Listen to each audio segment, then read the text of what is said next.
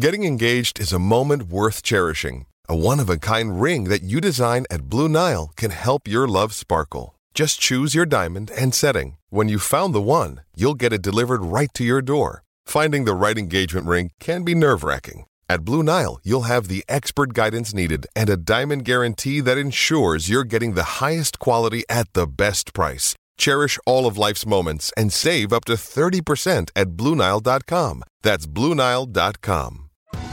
Survivor 46 is here, and so is On Fire, the only official Survivor podcast. And we have a twist this season. The winner of Survivor 45, Dee Valladares, will be joining us every week. We're going behind the scenes of the biggest moments, the how and the why things happen, and the strategy and analysis you can only get from someone like me, a Survivor winner. Listen to On Fire, the official Survivor podcast, wherever you get your podcast.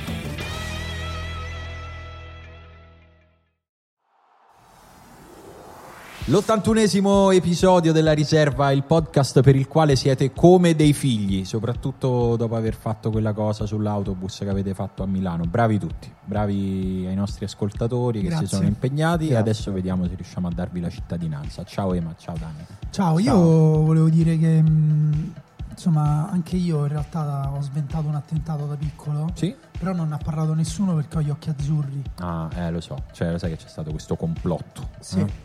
Sì. Io mh, forse faccio ancora in tempo a dire che ne so che ho sventato un piccolo attentato in Canada e chiedo la cittadinanza a Justin. Se gli mandi un tweet tipo mi dà la cittadinanza lui te la dà. Mi fa, Così, ok. Sì, tipo mi dai la cittadinanza per il LOL, lui te la dà. Che dà. fra l'altro sta passando un periodaccio. L'hanno messo in mezzo, cioè messo in mezzo. Strano non so perché non sembra per niente una brutta persona, Justin.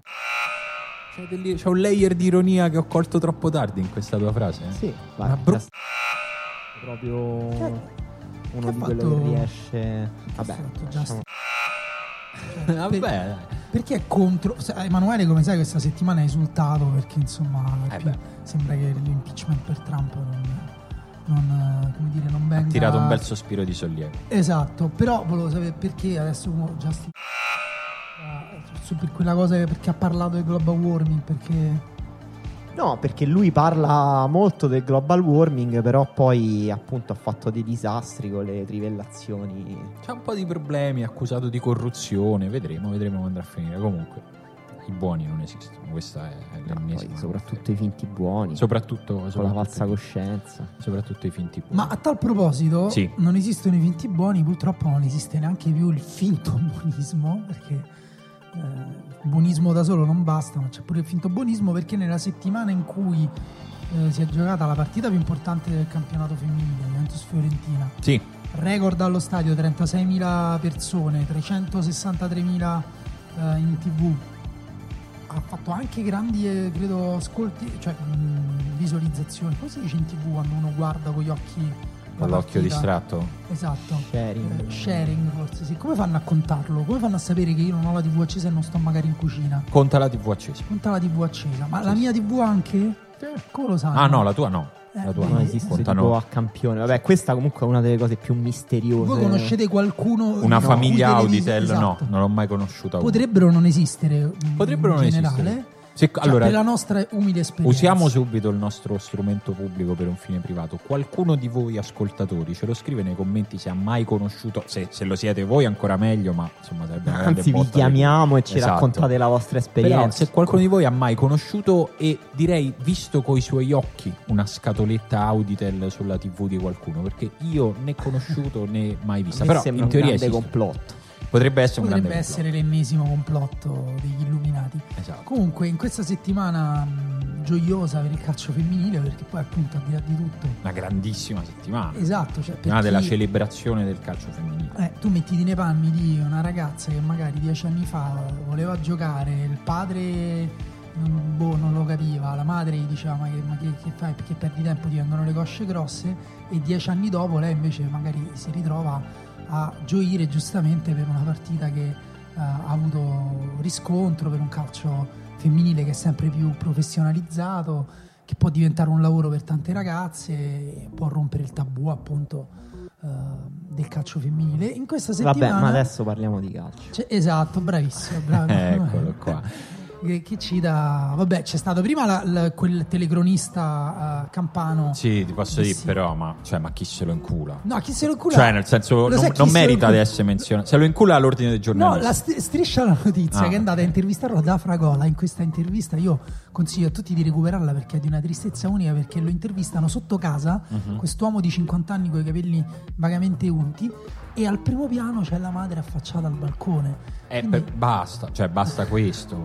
No, Esatto, che, che va, altro puni- già stato punito, non gli togliete il lavoro per piacere basta. Ma boh, fate cioè, nel senso, non- veramente non lo voglio neanche nominare, ma veramente, ma chi te se incula? Esatto. Questo è il mio editoriale su quella questione. Poi, è Quello un nome che esiste, è un nome che esiste a prescindere da noi, quindi ne possiamo, ne Esatto. possiamo parlare. Credo nella giornata di ieri, o comunque insomma, Ieri sera, forse, ieri sera, in uno dei salotti, immagino di non guardo, quindi non so che cosa, che cosa Che ti succede. interessa poco il calciomercato? Sì.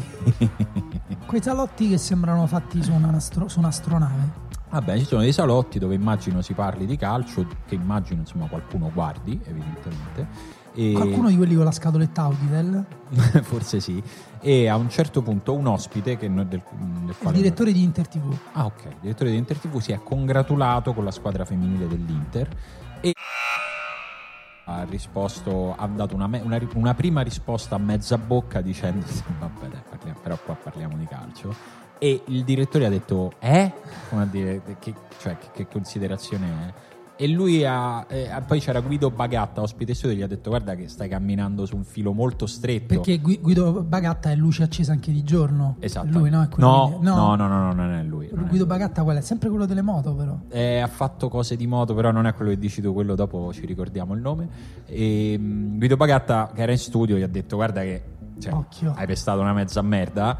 E lui ha rincarato sostanzialmente dicendo: Ma vabbè, ma dai, cioè, per me il calcio, vabbè, lasciamo perdere. Cioè, proprio con un Ha atteggiamento. detto proprio per quel che mi riguarda si dà, stava proprio per dire una cosa Stava, eh, e poi si è reso conto che era in diretta e quindi non l'ha detto. Però, insomma, E poi veramente- ha fatto va bene, salutiamo. E ha indicato la valletta che c'era lì studio, Salutiamo totalmente quell'oggetto, che era. quell'oggetto fatto di carne. Esatto, Esatto, che era stata impigliata su quella sedia, tipo. E questo, insomma, però ti posso dire, va bene. Va bene, falli parlare, cioè falli esporre per quello che sono, Ma cioè infatti- nel senso mi- mm, è un va bene con molte virgolette, evidentemente. Però se nella settimana in cui 40.000 persone di domenica escono di casa per andare a vedere una partita di calcio femminile, tu dici questo, E a te ti dà Eh, fastidio al ti dà- punto che le eh, devi dire una cosa antipatica. ma va bene, almeno cioè nel senso velocizziamo le pratiche per levartici dal cazzo, cioè nel senso va Ma bene. e- Infatti a me sta- starebbe molto bene se, eh, come dire, fosse mm, manifesto, cioè le persone che la pensano così ma- in maniera molto aperta e manifesta Ditelo, stanno ditelo. tra di loro, eh, perché tanto appunto ci sono persone con cui non, non possono più comunicare. Cioè, il Esatto. problema di un comunicatore di quel tipo è che se è così fuori dal, da- da- dal sistema in cui vive e probabilmente è anche infastidito da questa cosa, perché sennò non avrebbe detto così. Cioè, è, pro- è proprio un problema suo, capito? Cioè, è proprio una cosa eh, piuttosto grave. C'è stata l'altra polemica eh, relativa ai biglietti, dice, però i biglietti sono gratuiti. Però eh, eh, o- ognuno se la, fa- se la suona e se la canta come gli pare. No? Il discorso prima è il calcio femminile non è uno sport eh, che intrattiene. Eh, però se è gratis invece lo diventa, no, non è così. Se non intrattiene, io non me lo guardo manco gratis. Certo. Se io vado allo stadio, mi diverto. Tra l'altro, appunto, il pubblico era anche partecipe della partita. Certo che sì. Partita decisa, diciamolo, perché poi non è che Da uno svarione del dalla, portiere. dalla classica guaglia del portiere Eh sì, che è eh uno sì. dei problemi più grandi del calcio femminile perché poi chi conosce il calcio femminile gli piace cioè il il calcio femminile è pieno di problemi non sta a me però a dirlo non sta a noi non sta tanto meno sta alle persone che lavorano tutti i giorni Esatto. per migliorare quel prodotto per migliorare quello sport e ci vorrebbe un po' di rispetto per chi effettivamente dedica la propria vita anche perché difficilmente credo che ehm, nessuno miri a prendere il posto di Caressa tra quelli che si occupano di calcio femminile No, direi, direi di no. Però veramente, va- cioè nel senso quando una persona si espone in un modo così scomposto e sbagliato su un tema che invece si sta universalmente affermando come un tema sempre più condiviso, per me va bene perché aiuta a fare la tara su quello che diceva la persona su tutto il resto. Dice, ah, aspetta, ma questo qua- Ah, è quello che ha detto. Ok, me lo ricordo per le prossime. Cioè, nel senso, io non ne ho bisogno. Su... però magari tanti altri sì. E quindi vabbè, cioè nel senso mh, io incoraggio chi è, chi è un coglione a manifestarsi, non parlo di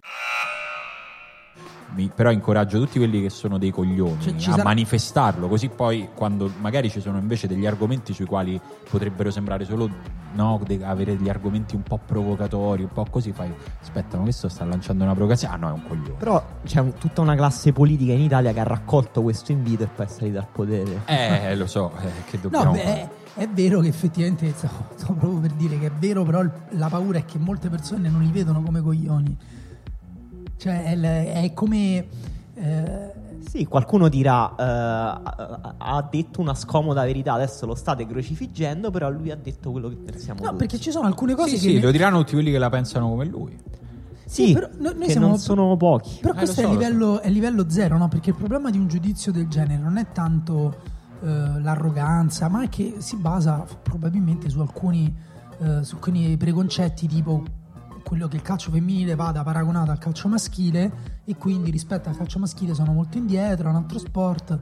Il punto è che quella è una cosa che ci vorrebbe qualcuno che spiegasse con calma, che facesse questo tipo di divulgazione per far capire che il calcio femminile non va paragonato al calcio maschile, che se tu ti guardi, io ho letto dei tweet di persone anche totalmente in buona fede, dice mi sono visto il primo tempo di Juve eh, Fiorentina e non mi piace, ma tu puoi giudicare qualcosa di cui guardi 45 minuti? Sì, po- posto che può anche, cioè tu hai tutto il diritto a non farti piacere quel tipo di sport, quel tipo Sì, di sì, spettacolo. però è come se tu ti guardi i film degli Avengers, poi ti guardi, che ne so, ehm, Dogman e dici ho guardato la prima mezz'ora di Dogman, che noia. Lento. Esatto. Lento. Lento pure è un'altra cosa che è molto simile a ufficio inchieste per me. eh. Cioè, se, Sì, se- ti fa impazzire. se il primo, beh, diciamo, se, se l'unico commento che fai su un film è lento o veloce, mm, già ti stai a mettere in una brutta situazione. Avete, avete seguito la cerimonia dei David di Donatello? Ho visto Vagamente. delle foto. Io no, io manco quelle. Ho visto Ah, ok, solo chi stavi chiedendo a noi. Stavo chiedendo a voi se, c'è- se mi ero perso qualcosa. Ha vinto, ha vinto Borghi, ha vinto Borghi nella- ne- anche qui eh, gioco del caso nella settimana in cui di, Batti- eh, Battisti dire di Battisti, No, no, una no. specie di crasi No. tra due persone lontanissime. Supereroe. Sì, tra- in cui Battisti ha confessato, adesso noi non lasciamo apriamo perdere, questo questa sarebbe parentesi, troppo, però sì. è un po' paradossale che viene premiato. No. Ah, perché volevi pure lì. difendere Battisti adesso? No, figurati, eh, Basta, figurati, basta. figurati. No, vabbè, sì, eh, era solo per dire che ha vinto Dogman, se non sbaglio. Ha vinto, Ha vinto tanto bene. Dogman, ha vinto appunto Borghi per il Sì. ruolo di Stefano Cucchi. E, e bah, che altro dobbiamo dire sui David? Niente, bei film, sono contento Niente, che se, abbiano se vinto. volete Sì. vi do una notizia che ho riportato oggi. Vai, notizie, Eh, notizie, notizie. No, una, cioè ne ho una segnata, forse due se Vai. volete, però questa è interessante, un signore di 54 anni a Roma Mhm. si è presentato alle poste per comprare dei bitcoin, Sì. cosa normale. Il problema è No. che aveva un documento falso. Sì. Cioè questo documento riportava che questo signore era più giovane di 20 anni di quello che fosse, questo signore era un, eh, un- un ufficiale in pensione dell'esercito se non sbaglio. Sì, che aveva 65 anni. 54. Sul- Io ho letto che del 51, sì, del 51 c'era 60, Io ho 68. letto che ha 54 anni, non lo so, Vabbè, vedremo. ma ti prego, arriva La al fo- punto. la- e poi la foto di questo documento falso. Il problema è che era di Gianni Minoli. Giovanni Minoli. Eh, quindi è stato arrestato, ha patteggiato 11 mesi di reclusione per truffa. A me piace molto la sua dichiarazione ai microfoni. Ha detto: eh, L'anonimato nel mercato dei bitcoin serve perché così non viene derubato dei tuoi veri dati dagli hacker. Non corri il rischio se hai un'identità fasulla. Sono in pensione, ma ora insieme a un amico in internet posso guadagnare anche 700 euro a settimana. Sì, è il fatto che appunto questo pensionato volesse una carta prepagata per investire nel mercato dei bitcoin è meraviglioso. Pazzesco. Io stavo cercando se Giovanni Minoli aveva commentato questa notizia, ma ancora non ci sono dichiarazioni. Allora, io anzitutto vorrei sapere se si chiama Gianni o Giovanni Minoli. Giovanni, Giovanni. E allora voglio sapere perché in Italia le persone che si chiamano Giovanni vengono chiamate Gianni. Per simpatia, dai. Simpatia. Sono un po' contrario perché mi confonde molto. Eh, lo so. Volevo darvi un'altra notizia, non so se l'avete saputo, ma Simone ha distrutto il nido di piccioni. Bah, no, Quello allora- della settimana allora, scorsa. No, non ho distrutto niente. Mi chiamate Greenpeace? non ho distrutto niente.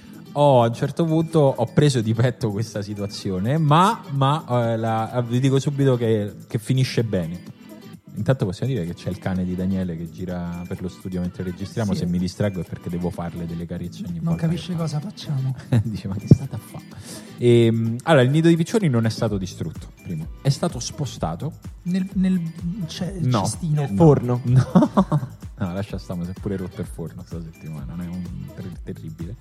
No, ho avuto, mi sono informato, ho parlato con delle persone, ho avuto cura di spostarlo senza toccare niente con le mani, portando via anche tutta, tut- perché avevano fatto proprio un bel lavoro. Spostarlo senza toccarlo con le mani. Sì. Quindi Mm. Ho pre- con la paletta, telecinesi. Mm. no, con la paletta, Che hai, fa- hai fatto, hai fatto accordi con la Libia? no, ho preso tutto con la paletta, compreso anche il nido, il nido che avevano costruito, e l'ho appoggiato veramente in una scatola dove c'era dell'altra paglia sotto e l'ho E portato sotto un braciere. No, e l'ho portato sotto casa. Io sto al secondo piano, quindi siamo E spostati. certo, i piccioni ti hanno detto scusa, ma se io mi volevo fare il nido in una scatola per terra sul marciapiede, me la facevo direttamente lì, no?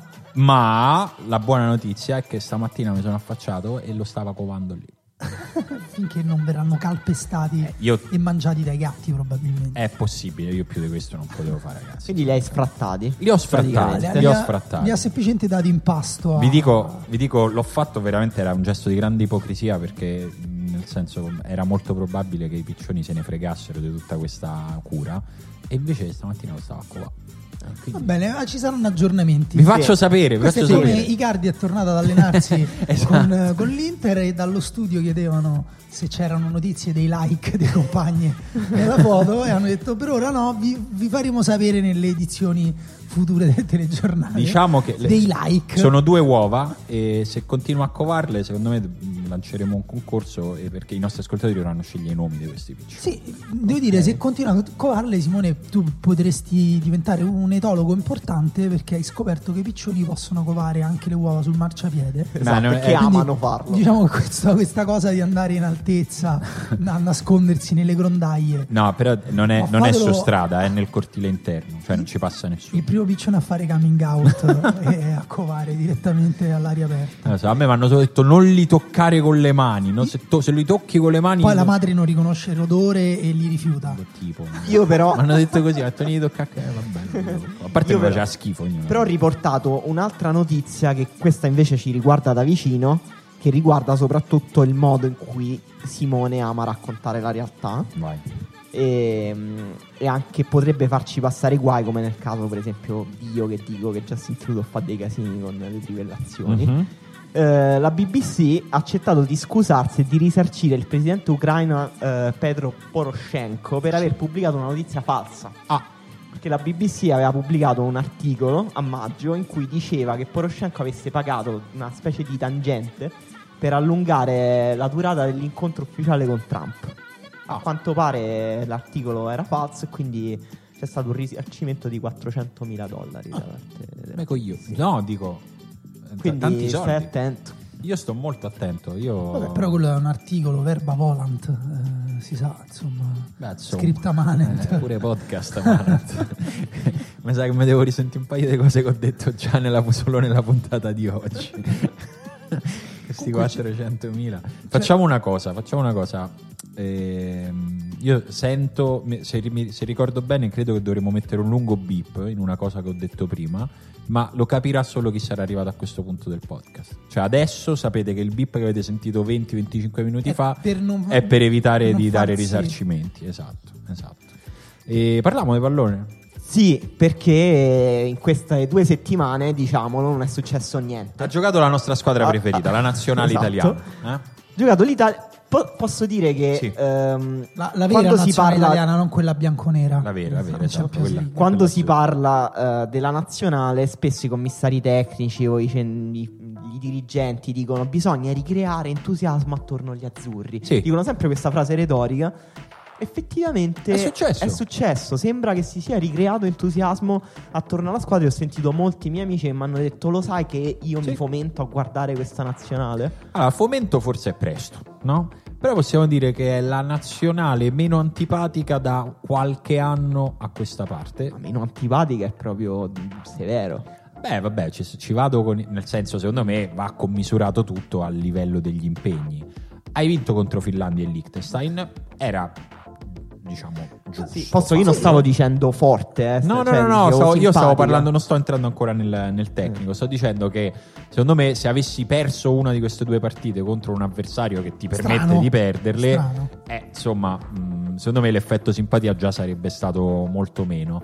Invece il fatto di vincere, il fatto di che ci siano delle facce nuove, ma Vincere però- bene. vincere bene, però che sembra anche uno di quei cast dei film di Hollywood fatti col bilancino, perché c'è Ken e c'è Quagliarella, cioè, cioè nel senso, anche- sia dal punto di vista proprio della rappresentazione del, del colore della faccia, ma proprio il giovane e il vecchio, il più giovane e il più vecchio a segnare. Poi diversi giovani. Diversi diciamo. giovani, sembra proprio fatto apposta per essere la nazionale, il cast della, della nazionale più inclusivo di sempre. E quindi è anche normale che ci siano più persone che si sentono rappresentate. E va bene, nel senso è, è la versione calcio del Festival di Sanremo. Dopo Mahmood ci abbiamo Ken, va bene, giusto. Sì, il punto è che nel momento in cui tu fai delle convocazioni. Non era una considerazione sulla nazionalità. Scritto razzista, invece sì. No, Ovviamente no, anche- no, perché sono tutte e due giovani che danno in qualche modo fastidio a qualcuno Esatto, e eh, mi piace. Dai, realtà- mettiamo il beep su questo. No, questa no.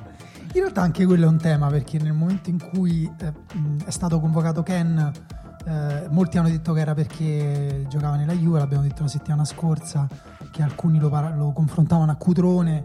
Io avevo dimenticato ad esempio che era rimasto fuori anche Berardi dalle convocazioni per Sì. dire. Poi in realtà si è capito perché aveva convocato tutti quei centravanti, perché voleva giocare comunque con un- almeno una seconda persona che entrasse in area. Ken ha abbastanza ehm, come dire, corrisposto alle aspettative, niente di incredibile, eclatante, fatto bene. E, però appunto il messaggio semplice è che se dai fiducia a dei giocatori che, che sono di talento, che sono bravi, quelli magari provano a ripagarla, provano a dare tutto, provano a dimostrare anche che non hai fatto fondamentalmente una cazzata a dargli la possibilità e la gente più al di là del, del rappresentarsi in giocatori secondo me proprio gli piace proprio l'idea del guarda questi stanno provando a rischiare no? Sì. il rischio è una, è una componente che fa parte del gioco di tutti i giocatori più fighi italiani di adesso e sono da, da Bernardeschi a Barella a Zaniolo a Ken gente che effettivamente gioca come se non avesse niente da perdere e effettivamente a me sembra che ci sia stato un cambio proprio nella gestione del tipo di talento ehm, che hanno e che, che- che c'è intorno a loro, insomma, intorno a questi giocatori, perché sono tutti giocatori che giocano anche nelle loro squadre. Ma eh, scendendo più su diciamo il valore di queste due vittorie, eh, secondo voi l'Italia ha confermato di essere sulla buona strada, ha continuato a dare buoni segnali, c'è da essere ottimisti oppure gli avversari erano comunque troppo modesti per rappresentare un test significativo, quindi bene comunque sospendere il giudizio?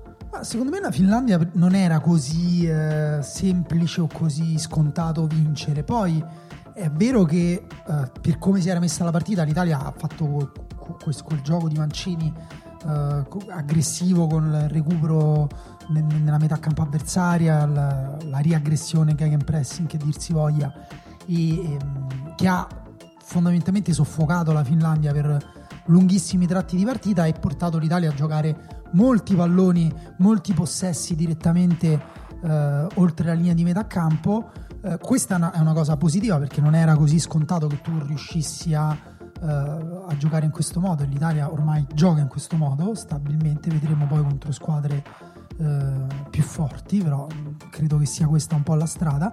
Però dall'altra parte con tutti quei, quei palloni che ha giocato, con tutto quel dominio, secondo me creare azio- occasioni da gol pulite è ancora un po' difficile per, per questa squadra, però anche un po' proprio ca- eh, causa di quello che ho detto prima, cioè il- questa specie di senso di urgenza, questa voglia di prendersi dei rischi che però porta anche spesso a improvvisare i giocatori migliori italiani. Sì, secondo me Mancini tra l'altro è stato bravo in queste due partite a trovare un compromesso tra l'identità che sembra di questa nazionale e allo stesso tempo però le esigenze di queste due partite che avrebbero visto l'Italia affrontare due avversari, soprattutto la Finlandia, molto chiusi e comunque organizzati a livello eh, difensivo e quindi ha impostato una squadra un po' più diretta, soprattutto sugli esterni, come dicevi te, con un giocatore che eh, attacca l'area, un giocatore in più che attacca l'area Bisognerà vedere eh, se questa era appunto una versione dell'attacco dell'Italia costruito su due avversari così reattivi, così difensivi che comunque ci avrebbero lasciato Sì, il pallone. probabilmente sì. Oppure Probabilmente. no, cioè anche perché mancavano Insigne e Chiesa che sono i teorici titolari, della Sì. nazionale che soprattutto Insigne è un giocatore estremamente peculiare che ti cambia da solo il modo in cui attacchi. Io mi aspetto che continui a cambiare l'Italia di Mancini e credo che sia un valore, cioè nel senso non, non lo dico in senso, non lo dico con preoccupazione. Eh, la, la cosa buona è che l'impressione, perché secondo me veramente ancora non si può andare oltre l'impressione, perché comunque sono squadre delle quali si parla per tantissime ore e che hai visto giocare nelle qualificazioni per tre ore, quindi non è facile poi avere delle, delle indicazioni definitive. Però diciamo che l'impressione è che si, si sia costruito un nucleo a livello umano in questa squadra, che era una cosa che era stata completamente spazzata via sotto la gestione Ventura. E quella è la base sulla quale poi si costruiscono le nazionali. C'è poco da fare. È vero, e si può dire una cosa: è stato costruito quel nucleo contro. Eh, diciamo sconfessando quei luoghi comuni che invece erano ancora validi nel 2012-16 eh, cioè dei, che- dei giovani che devono stare al posto loro non devono Esatto. alzare la cresta. Vi ricordate quando eh, chi era che disse voleva dare degli schiaffi a un giovane? Eh, forse Buffon no Buffon a Cassano. Però insomma comunque no questa è una nazionale di giovani che eh, probabilmente eh, anzi già si leggono dei commenti su chi è un montato deve stare attento a non È montarsi già partita troppo. la macchina per cercare di bruciare mentalmente Sì, chi- talento. a Kin quella cosa là, a Chiesa rimproverano che cade nei contatti anche se va a 247 km all'ora e eh, ogni minimo tocco probabilmente lo può sbilanciare e che poi comunque vuole trarre un vantaggio che fa parte delle regole del gioco e- eccetera eccetera no? pure Verratti quante volte abbiamo sentito Verratti è un mezzo giocatore Verratti è un mezzo giocatore invece sta venendo fuori che con i loro limiti con il loro stile con le loro cose sono magari giocatori in grado di almeno ambire, puntare e forse in questo senso sono- hanno anche più palle della generazione immediatamente precedente di andare a puntare veramente qualche risultato. Lo Sì, vedremo, eh, perché poi magari No, lo vedremo. Per ora sono tutte impressioni, però le impressioni sono positive. Eh, soprattutto c'è curio- per la prima volta dopo tanto tempo, veramente c'è curiosità di vedere la prossima partita della nazionale. Vero. Questo- cioè, sono finite le qualificazioni, siamo tutti contenti che ritorni il campionato perché ognuno, anche solo per questioni Parla di tifo, vuole vedere la sua squadra.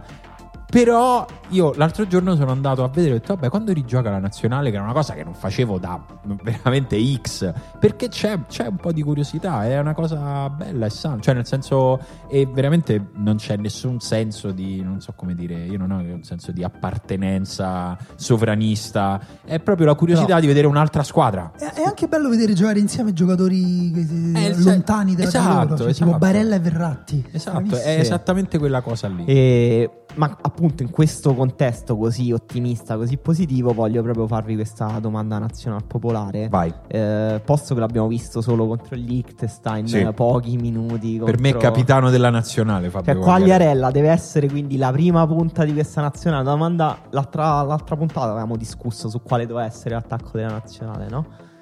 Per me ha Eh, giocato meglio immobile, considerando tutto. Nel senso, immobile, secondo me, ha fatto un gran lavoro contro, contro la Finlandia. Quindi, facendo la tara dell'avversario, eh, secondo me, immobile ne esce fortificato da questo turno di, di qualificazione. Ha avuto anche uno scambio continuo con Mancini durante la partita. Hanno parlato tanto, hanno anche discusso a un certo punto, però in modo sano. Cioè, nel senso, c'era uno scambio fra l'allenatore e l'attaccante. Che l'attaccante voleva sapere, capire meglio che cosa gli chiedeva l'allenatore, l'allenatore voleva che facesse meglio quello che gli chiedeva, però questa è una dinamica sana, non, non- non hanno litigato. Non No, so no, è, è vero, non è Mancini, non, non- diciamo, è, il livello di scontro è più basso rispetto a quello con Balotelli quando lo prese Sì. per la canotta in allenamento. No, per me questo qua non era Però- proprio uno scontro. No, però secondo me è un po' un giocatore incompatibile con le idee di Mancini, poi in fondo immobile, perché lui vuole comunque giocatori ipertecnici, però non lo Però so. non ce l'hai. No, non ce l'hai. Come no? Quagliarella, secondo Quagliarella. me, devo dire, se Quagliarella resta in questo stato di forma e tra l'altro probabilità che succeda 30% perché comunque è già molto, mol- molto grande e comunque si è tolto tante soddisfazioni quest'anno, non lo so. va bene la professionalità, va bene tutto, però per andare a fare un altro anno così pure l'anno Un prossimo. altro anno è lungo. Esatto, un È anno e proprio mezzo lungo, a partire eh. da adesso.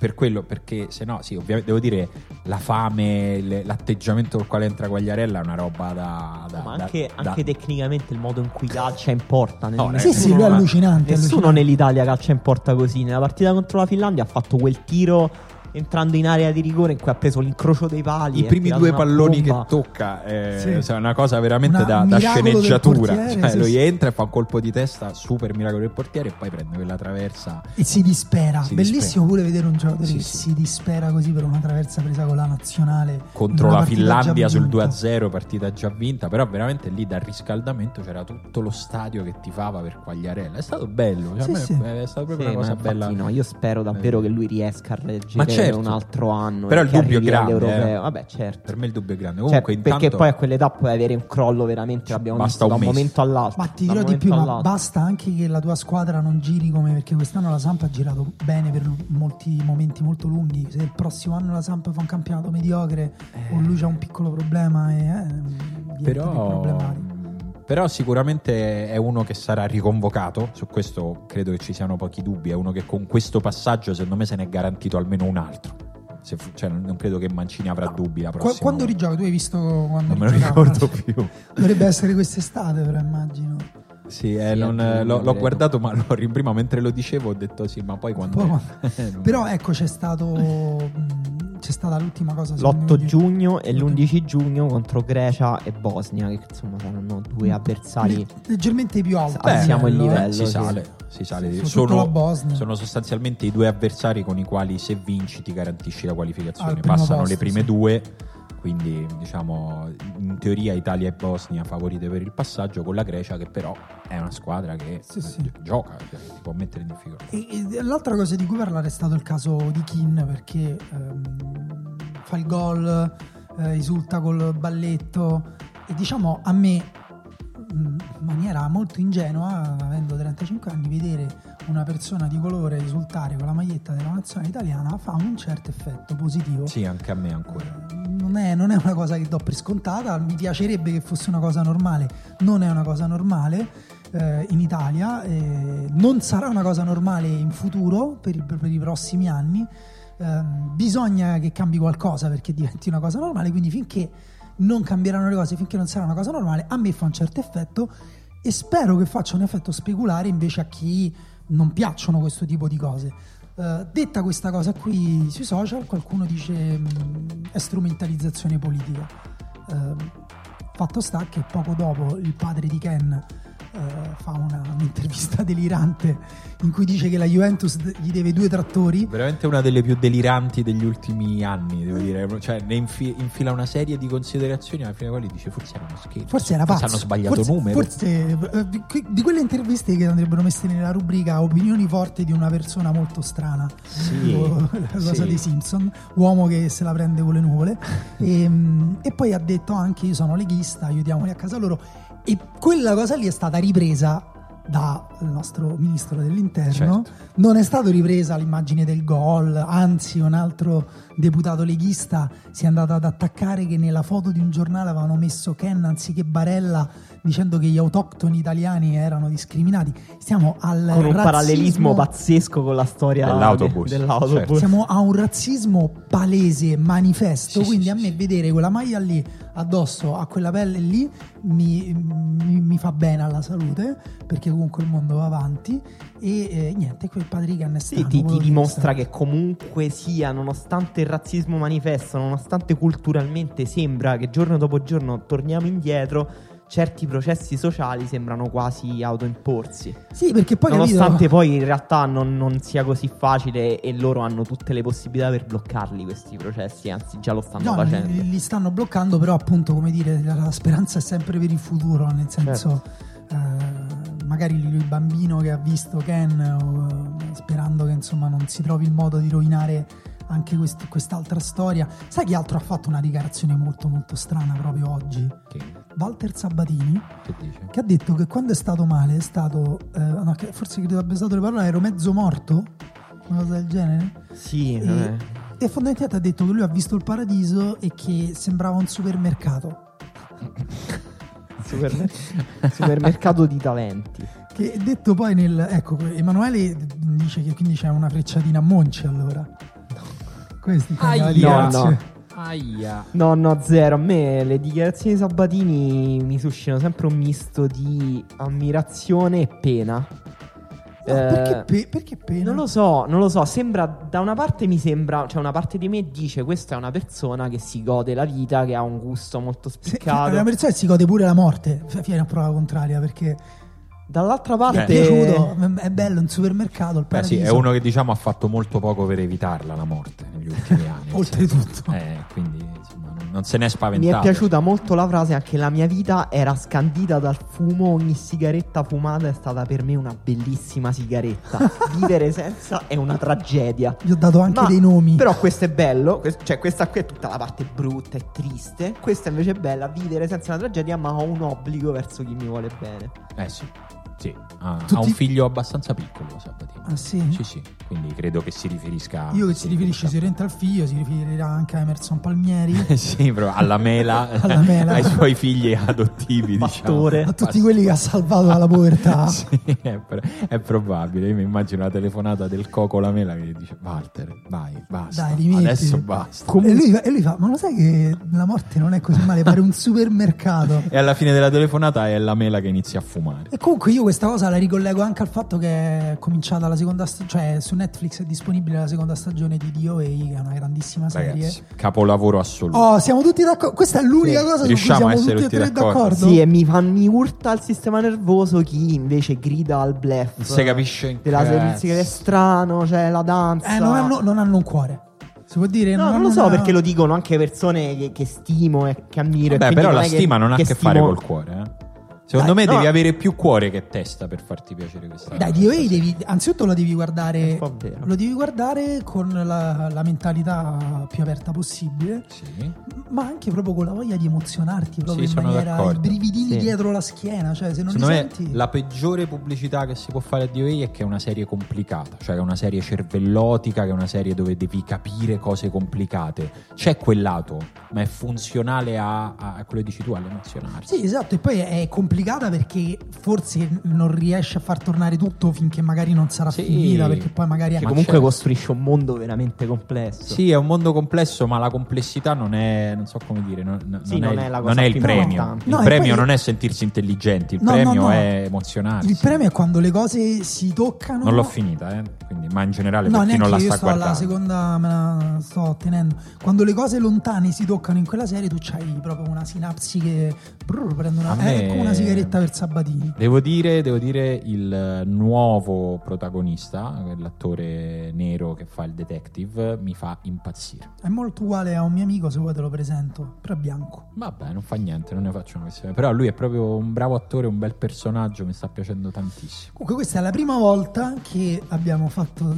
Sì, sì, proprio... chiacchiere extra sportive, poi abbiamo parlato di calcio e poi siamo ritornati. Sì, infatti ma io ormai la in riserva realtà è un volevo format eh, aperto. rifare un gancio nell'eterno ritorno dei temi di questa puntata, la questione razzismo, perché non si è visto solo in Italia Mhm. questa settimana, ma per parlare anche di cosa è successo nelle altre partite delle nazionali. eh, anche in Montenegro, come forse era immaginabile, c'è un problema di razzismo, visto che hanno eh, dedicato fischi e ululati razzisti ai giocatori neri dell'Inghilterra durante la partita eh, forse per deconcentrare dei giocatori che alla fine comunque gli hanno fatto 5 gol. Mm. Il quinto l'ha segnato Sterling, eh, che forse tra tutti quelli in campo era quello che ha sviluppato una maggiore consapevolezza di questi temi perché subisce atti razzisti più o meno da quando eh, è finito per la prima volta su un giornale. eh, che quindi dopo aver segnato va sotto i tifosi del Montenegro e fa il gesto della scimmia, eh, cioè si, si apre le orecchie eh, e poi scrive su, su, mm, su Instagram il miglior modo per silenziare gli haters e sì, intendo i razzisti.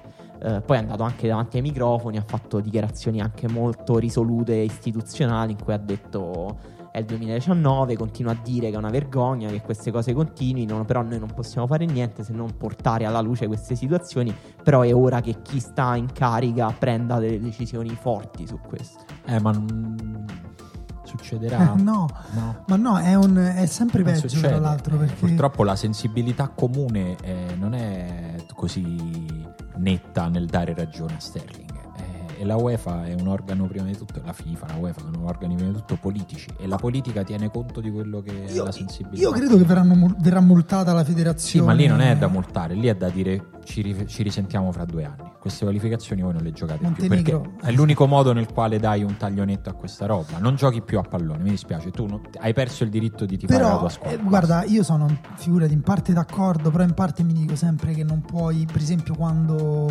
hanno deciso di giocare a porte chiuse, che partita A era? Milano. A Milano. Dopo il caso Koulibaly. Eh, mm, mi chiedo, ma chi non ha fatto nulla eh, perde il diritto di vedere la partita, tra l'altro già pagato perché magari si è Lo so, abbonato. lo so.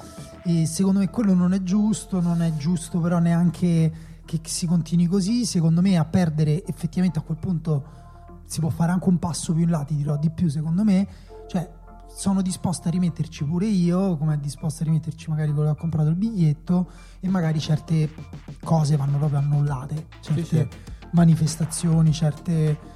No, ma ti dico, cioè, per me da- davanti a questa cosa qui se ci, ci dovrebbe essere una volontà molto più determinata. Il punto è che eh, ci, ci sono un sacco di soldi in ballo, ragazzi, parliamoci chiaramente, Sì, quindi non si, di- possono di- annullare Si dice sempre eventi. que- questa cosa dei soldi, però se tipo un giocatore che guadagna soldi prende e se ne va dal campo, non- io non so se- neanche se c'è una clausola nel suo contratto che eh, deve No, restituire no. parte dello stipendio. I giocatori potrebbero fare di più, potrebbero rifiutarsi di continuare a giocare.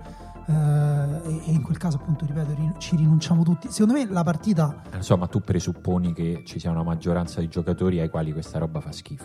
Ma io, io penso che ai giocatori dia fastidio quasi a tutti, però. eh. A meno che proprio, cioè, se parliamo almeno di. Non, non voglio. eh, come dire, a- escludere nessun paese in particolare, però immagino che in qualche paese, magari in qualche campionato, sia un problema più diffuso. Io credo che in Italia i calciatori professionisti, tranne proprio una sparuta minoranza, lo, lo vede più come un problema che come altro, anche perché appunto loro hanno avuto la fortuna, di- diversamente da molti spettatori, di aver conosciuto persone di origini diverse, di aver viaggiato, quindi cioè, questa mi pare proprio forse la, la- la cosa Sì, più sì, semplice il punto è che capire. non deve dipendere dai calciatori, cioè io parlavo, parlo proprio di pure è soluzioni. No, pure questo è più vero, questo è vero, Cioè, nel senso certo. c'è un governo nel calcio, ci sono vari governi a vari livelli, lì è la- quella è la sede per prendere Però decisioni stiamo, anche drastiche. stare- stiamo per fare un mondiale su in stati costruiti con gli schiavi, Esatto. cioè nel senso Esatto, per quello ti dico, ritorno al punto di prima, se la FIFA e la UEFA questa sensibilità non vogliono avercela, eh, poi è difficile, cioè lode a Sterling che dice tutto quello che può, tutto quello che rientra nel suo eh, perimetro, ma poi purtroppo rimangono parole alle quali seguiranno una multa e ai prossimi che andranno allo stadio di quella multa non gliene fregherà niente. Sì, è vero. Allora, Ozzonoi in quella stessa partita, il giovane inglese, anche lui eh, ha detto che insomma, sì, li ha sentiti benissimo i fischi, dice però eh, noi che possiamo fare? Noi possiamo solo mostrargli che abbiamo una mentalità vincente, eh, forte mentalità, andiamo oltre queste cose e gli dimostriamo che... Perché è vera la cosa che dice Emanuele, cioè che comunque alla base, al di là di alcuni che sono effettivamente razzisti anche fuori dallo stadio, ce ne sono che sono razzisti solo allo stadio per sconcentrare i giocatori, no? Questa cosa non rende Sì, meno la co- grave. è- no, no, è la cosa che eh, spesso si usa come argomento per sminuire il razzismo, ma che in realtà denuncia un razzismo quasi più profondo. Sì, no, ma diciamo non, è un- non, è- non rende meno grave il gesto No. in sé, però rende più complessa la, la- la- la discussione con le persone che lo fanno, perché Sì. quello ti dice ma io nella vita fuori non so, cioè, quando uno riesce a fare UU allo stadio magari dire io razzista, lungi da me. Ehm, però appunto magari anche quello è un discorso come dire, che va affrontato in maniera razionale, anche in maniera eh, logica, cioè non, non- non sconcentri il giocatore a cui fai UU e se lo sconcentri è in un modo in cui sta facendo una violenza psicologica che va oltre il discorso sportivo, no? Perché appunto Molto, molto. quindi però non c'è, ness- non c'è nessun discorso di questo tipo, c'è solo un, un, eh, chi, chi- chi li condanna a spada tratta quando succedono, poi appunto come ha detto Simone si torna in campo e la volta dopo ci sono gli spettatori dopo, non gliene frega niente. Comunque, in tutto questo hanno giocato un sacco di nazionali. Io Sì. mi sono un sacco divertito a guardare Olanda-Germania. Proprio, proprio- eh, quanto è bello quando ti guardi una partita, cioè proprio ti appressi a guardare una partita e quella poi non ti delude. È esattamente la partita che volevi. Ed Ti- è mi dà un senso di pienezza calcistica. È proprio Sì, bello. È una sensazione, tra l'altro, rara per il Sì. calcio delle nazionali perché Esatto. è un calcio che ci ha abituato a mostrarci un brutto spettacolo, diciamo, della qualità calcistica. Mhm. Poi a livello emotivo, quando c'è una partita importante, è sempre bello. Però la qualità calcistica non è mai all'altezza delle aspettative. Invece, eh, Olanda e Germania hanno mostrato una qualità tecnica, tattica, fisica che è, è stata simile a quella che vediamo nelle partite di Champions League, diciamo. Ho una teoria. Vai. E le partite dei nazionali sono mh, di solito meno interessanti perché il livello tattico è più basso, no? non si riesce a mettere insieme una squadra coordinata, eccetera, eccetera. Però il calcio dei club, questo è il Questo è il cane. cane, vabbè. Il cane, sì. Il calcio dei club ehm, al tempo stesso È contraria a questa cosa, il calcio dei club è più, ehm, come dire, a volte più bloccato, proprio perché invece il livello tattico è più alto. Quindi i giocatori, ad esempio, come eh, Leroy Sané, Ok. ehm, magari fatica a esprimere il proprio talento. Eh, forse c'è qualcuno che bisogna andare a. a- a Forse spa- ci sta. Dobbiamo andare a sparare a Se qualcuno. sentiamo il cane morire, forse. Sì, forse dobbiamo Eh, intervenire. C'è qualcosa che non E vieni qui un po', brava.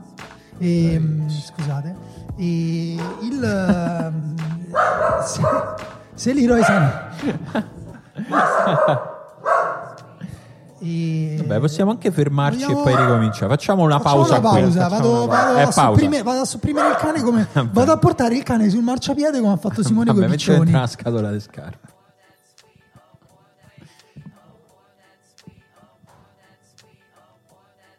E quindi siamo tornati. Eccoci, eccoci. Abbiamo diciamo, messo il cane nella scatola No, delle scarpe. Poi vediamo che succede. Vediamo. Diciamo che è pieno. Una scatola di scarpe piena d'acqua, possiamo dirlo. Mettiamo- diciamo così. Diciamo che è pieno di cani al canile, quindi cioè, di, di buo- di atti di buona volontà ne posso fare ogni giorno. Ma sì, ma pure lui si troverà bene insieme ai Ma nuovi, suoi sì. nuovi amici. Vedrai. Sì. Vediamo, magari Nel verrà, regno dei cani. magari verrà covato dai piccioni. Certo, mi ricorderò sempre quando ne abbiamo parlato. Ah, eccola che arriva, che carina, dice, è stata a parlare male di A me. me.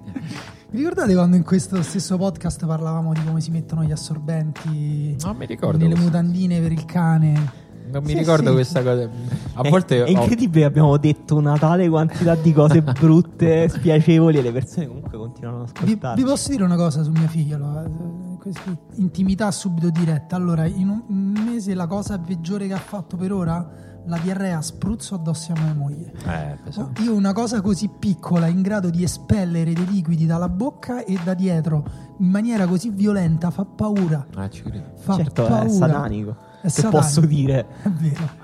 E, però per il resto dolcissima, il cane dolcissimo. Eh, il concetto che dicevo sulle nazionali era semplice, no? Il calcio dei club sempre più tattico, sempre un po' bloccato, i giocatori sembrano un po' rincoglioniti, eh, giocatori anche di super talento, ah, Gnabry, quanto se ne parla, ho visto Liverpool, Bayern di Monaco, Gnabry, boh, Boh. Mezzo giocatore. partita grigia, esatto, sì, sono andato subito su Twitter, ho scritto, certo questo Gnabry, che bella pippa. Ma avete rotto il cazzo. Esatto, tutti No. a parlare di questo Gnabry vale mezzo Ciccio Caputo. Ehm, dopodiché vedi Gnabry giocare con una certa libertà perché comunque ripeto, la difficoltà a organizzarsi eh, crea anche i presupposti per eh, che ci siano degli spazi. Poi la Germania c'ha questo calcio adesso sta scendendo un po' compromessi con le difficoltà che ha avuto negli ultimi anni, quindi si crea anche dello spazio per attaccare. E Gnabry gioca bene, è divertente, un giocatore divertente. E quindi niente, quindi ci sarà forse un grande, um, un grande ritorno del calcio delle nazionali il prossimo europeo sarà pieno di bellissime partite? Il migliore europeo di sempre? Ci Chi lo stiamo sa? preparando a questo? Intanto arriviamo a Può vederlo. esistere un europeo più bello di quello vinto dalla Danimarca? Mm, Intanto sopravviviamo, arriviamoci. intanto Sì. arriviamoci. Io però in realtà ho Sarà il preparato primo europeo con la guerra in, in corso in Europa? Boh. Il primo europeo Probabile. con 60 gradi al sole. e- Anche. No, comunque non sarebbe il primo perché nel 92 la guerra c'era. Per quello che la Danimarca poi È ha vero. giocato e l'ha vinto. Il primo europeo senza corrente del Golfo. Vediamo, vediamo, ci sono tante, tante variabili. Tante variabili Io ho preparato diverse domande sull'anno 2019 per voi, perché Vai. so che voi siete esperti di calcio. Io sono esperto del 2019. Tanto se ci sono altri rumori stiamo anche facendo le pulizie perché Sì, sì. questa è una puntata molto aperta. Una puntata operaia. Noi tra l'altro l'avevamo detto la, la settimana scorsa che potevate venire qui fare da pubblico. Sì. Per tipo Edicola Fiorello, là, quella trasmissione, non è venuto nessuno. Assurdo. Brutto. Nonostante noi avessimo dato indirizzo e tutto. Tutto, Sì, tutto non è venuto qua. nessuno. quindi- Comunque, in settimana, eh, cioè, notizia addirittura di ieri, l'altro ieri, eh, Ole Gunnar Solskjaer ha rinnovato su- col Manchester United e sarà il futuro manager del Manchester United, verosimilmente, se tutto va bene, per i prossimi tre anni. Giusto riconoscimento, visionari, bravi, oppure presagio della tragedia di una fine brutta di una bella storia? Giustissimo riconoscimento. Per me non c'è modo con cui questa storia possa finire bene. Molto bello. Quindi finirà male. Mi sembrano, tut- ci sono tutti i presupposti quantomeno. Ok. Poi mi piacerebbe che... Per me, intanto, lui è diventato l'idolo di tutti i precari del mondo. cioè, nel senso, è di- il santino di Solskjaer adesso inizierà ad apparire nei call center. Cioè, in tutti i Metti- posti. sì, diciamo un call center dove però a un certo punto tipo non lo so diventi il CEO di una multinazionale Esatto, a un certo sì. punto a buffo Il e diventi bravissimo il CEO del call center. tipo Todd di Bojack Horseman non lo so. No, non ho visto Bojack Horseman. bravo comunque altra mm, notizia Io, io e Simone oggi stiamo scoprendo grandi affinità elettive in quanto a serie. perché- no è vero ma anch'io eh, anch'io detesto Bojack No, Horseman No, perché- ma io non è che non lo detesto, dico la verità. lo, non- non lo se- detesto quanto Simone però Secondo me è interessante eh, confrontarlo proprio al- al- ai sentimenti di Dio e invece quella, quel sentimentalismo Esatto, Dio e- posticcio. DOA non è una serie cinica e quindi Esatto. Per non niente. piace. E, mm, si dice che eh, Zidane sia tornato al Real Madrid perché ha un budget per l'estate praticamente illimitato e si sta cominciando a fantasticare su questo budget. Se voi aveste un budget illimitato, quali sono i giocatori del Real Madrid che comprereste, diciamo, tre? Del Real Madrid. Per il Real Madrid, Ah, per il scusa. Real Madrid. Per il Addirittura Real. tre. Uno per ruolo? Vai. Vai, tos- Vabbè, diciamo che in porta ci teniamo, ci teniamo Courtois. Mm. Che però non sembra passare un gran Vabbè, momento. però secondo me è un periodo. È un periodo. Courtois è un portiere forte. Sintomi da concussion, pure lui ha preso quel gol in cui non è riuscito a passare la palla. La sistemiamo fra Courtois e Navas. Secondo me, comunque, non, non è, non è lì la priorità. Eh, Dici, non è Olsen. No, questo lo dici tu. Eh, in, difesa, in difesa come stiamo messi? Forse Che ci serve- potrebbe andare via, per Eh, esempio. Forse ci serve un centralone, un, un nuovo centralone. Eh, Auguri. Delict. sì, facile. Ok. E Delict cent- però, anche se sembra anche lui destinato al Barcellona come De Jong. Ma Sì. Sarebbe una bella, una bella presa, come si dice a Roma, per il Barça. Se li prendi in coppia tutti Eh, e sì. due, non sarebbe, non sarebbe male. Secondo me davanti deve prendere Hazard il Real Madrid. Diciamo- La cosa di cui si parla da un anno. Se il tridente fosse, cioè il tridente d'acquisti, eh, Hazard, Pogba, Mbappé, Sì, è abbastanza devastante. così così si può fare meglio. No, su Pogba non sono. Ah. Beh, Ovviamente però- su Mbappé Invece- invece Aspetta, secondo me- Pogba lo avvicini a Casemiro, Cross, Modric, non so chi resta e chi va, però No, seco- fare- secondo me infatti il Real Madrid che ha fondato il proprio ciclo di successi su un centrocampo straordinario dovrebbe appunto in realtà investire un centrocampo. eh, su un grandissimo centrocampista e secondo me è Pogba quel Io grandissimo letto- centrocampista oltre a prendere una punta secondo me più di Hazard perché Modric punterei su resta? Vinicius. Io ho letto di Pjanic. Stavo, stavo arrivando lì, Mm. giuro. Sarebbe- eh, ci sta il cambio comunque, Eh, sì. secondo me. eh. Nel senso, ho pensato a Pjanic, ora ho pensato sì, ok, però dipende, perché Modric e Pjanic forse non se lo può permettere neanche il Real Madrid di averli tutti e due in squadra. Vediamo, comunque così arriviamo all'altra mia domanda che è se la Juventus potesse fare un solo grandissimo acquisto, un acquisto qualsiasi a qualsiasi cifra, chi dovrebbe comprare? Modric. Chi- Modric? Scusa, chi la Juventus? La Juventus. Messi per far giocare No, finalmente beh, insieme Cristiano Ronaldo e Messi. No, no, aspetta, ci penso. Allora, se deve fare un grande acquisto, la Juve intanto deve vendere Di Bala, perché cioè nel senso, secondo me se fa un altro grandissimo acquisto, a meno che non lo fa in difesa, è, è proprio l'anno No, in ma- cui c'è la resa Sì, ok, conti. ma qui stiamo parlando proprio di un multiverso in cui la Juventus comunque fa altre 300 milioni di plusvalenza. Ma non parlavo di soldi, eh. Ah, ok, E dici prende un, per un il gran costo. giocatore, però. Sì, sì, un. Offensivo sempre, uguale. No, non è detto. Eh, Eh, diciamo che la, la Juve forse inizierebbe a com- cioè, forse converrebbe iniziare a pensare di prendere un centrale molto forte di difesa. Quindi tipo tra Delict e Mbappé chi prenderesti? per tutta la vita. Eh, però, cioè, nel senso, teniamo in considerazione questo fatto che Bonucci non marca più gli avversari. Sì, però hai visto che ha messo il tutore, cioè Emre Can che da oggi in poi sarà... al- Eh, no, secondo me cioè, la Juve ci deve pensare al problema della legacy, della cosa sulla quale ha costruito i trionfi per otto anni. Quindi se- se- forse sì, se dovesse Pagare Van Dyke 160 milioni Bello. Sì. è il doppio di quello che ha dato il Liverpool al Southampton. Ah, 160 no, però se veramente stiamo parlando del gioco del budget illimitato, sì, forse Van Dijk. Il Bayern invece appunto ha comprato già Lucas Hernandez e Pavar, Mhm. una squadra che deve rifondare il ciclo, particolare che lo abbia fatto dalla difesa, Da- da- quindi- sì, dai terzini. Dai terzini. No, forse Lucas Hernandez giocherà, cioè giocheranno forse entrambi i centrali, non lo so. Stranissimo, prendi due terzini Mm. che hanno vinto la Coppa Mm. del Mondo, li fai giocare come coppia centrale, sei, pa- sei mezzo matto. E poi Hummels che fai? Boateng, due centrocampisti, bellissimo. Hummels e Boateng forse sono finiti. Ma io Lo sai che Hummels me lo prendo subito. Se però. vuole- con, con chi? Con chi ve lo pre- Qualsiasi ve lo prendo? squadra, pure Anche con Juve. l'Italia. No, pure la Juve in realtà stava parlando Simone di Bonucci. Secondo me un, un- un buon acquisto potrebbe essere Hummels. Un paio d'anni, Bello. secondo me Hummels eh, proprio Bello, invece domanda a bruciapelo, dove va Icardi? Resta all'Inter, via dove va? Eh, forse ritor- chiudiamo il ciclo con la domanda sul Real Madrid. Real Forse- Madrid? Forse Strano, è ora di prendersi. ah, nel senso, conti- continua a essere Benzema il centro dell'attacco del Real Madrid? La- Posso dire una cosa provocatoria? Vai. Barcellona. Icardi al Barcellona, torna, Torna al Barcellona. al Barcellona e lui, e lì, lì è l'unica squadra dove può veramente toccare palla solo negli ultimi 20 metri. Fare 89 gol in un anno con 87 assist di Lionel Lì si porrà, si porrà il tema di, di Suarez, eh, probabilmente. E lì stia- pare stiano comprando Jovic. Barcellona. Pare stia comprando. Non Eh, so. Però no, Icardi, se Icardi resta all'Inter è tutta una buffonata. Dico questo. Quella- la cosa dici quella Siete della dei da buffoni. Dai, basta. Vabbè, magari se ne va a Spalletti. Ma se mi sembra un rapporto compromesso. Però sì, tanto adesso magari segna 4-5 gol importanti da qui a fine anno, pace fatta e rimane. Eh, ormai vale tutto. Ultima domanda. Salah ha segnato un gol nelle ultime 10 partite. Mane, Crisi. Mané ha segnato 10 gol nelle ultime 10 partite. È diventato il più forte Mané di Salah? No, Lo- O lo è sempre stato. Non lo è sempre stato. no.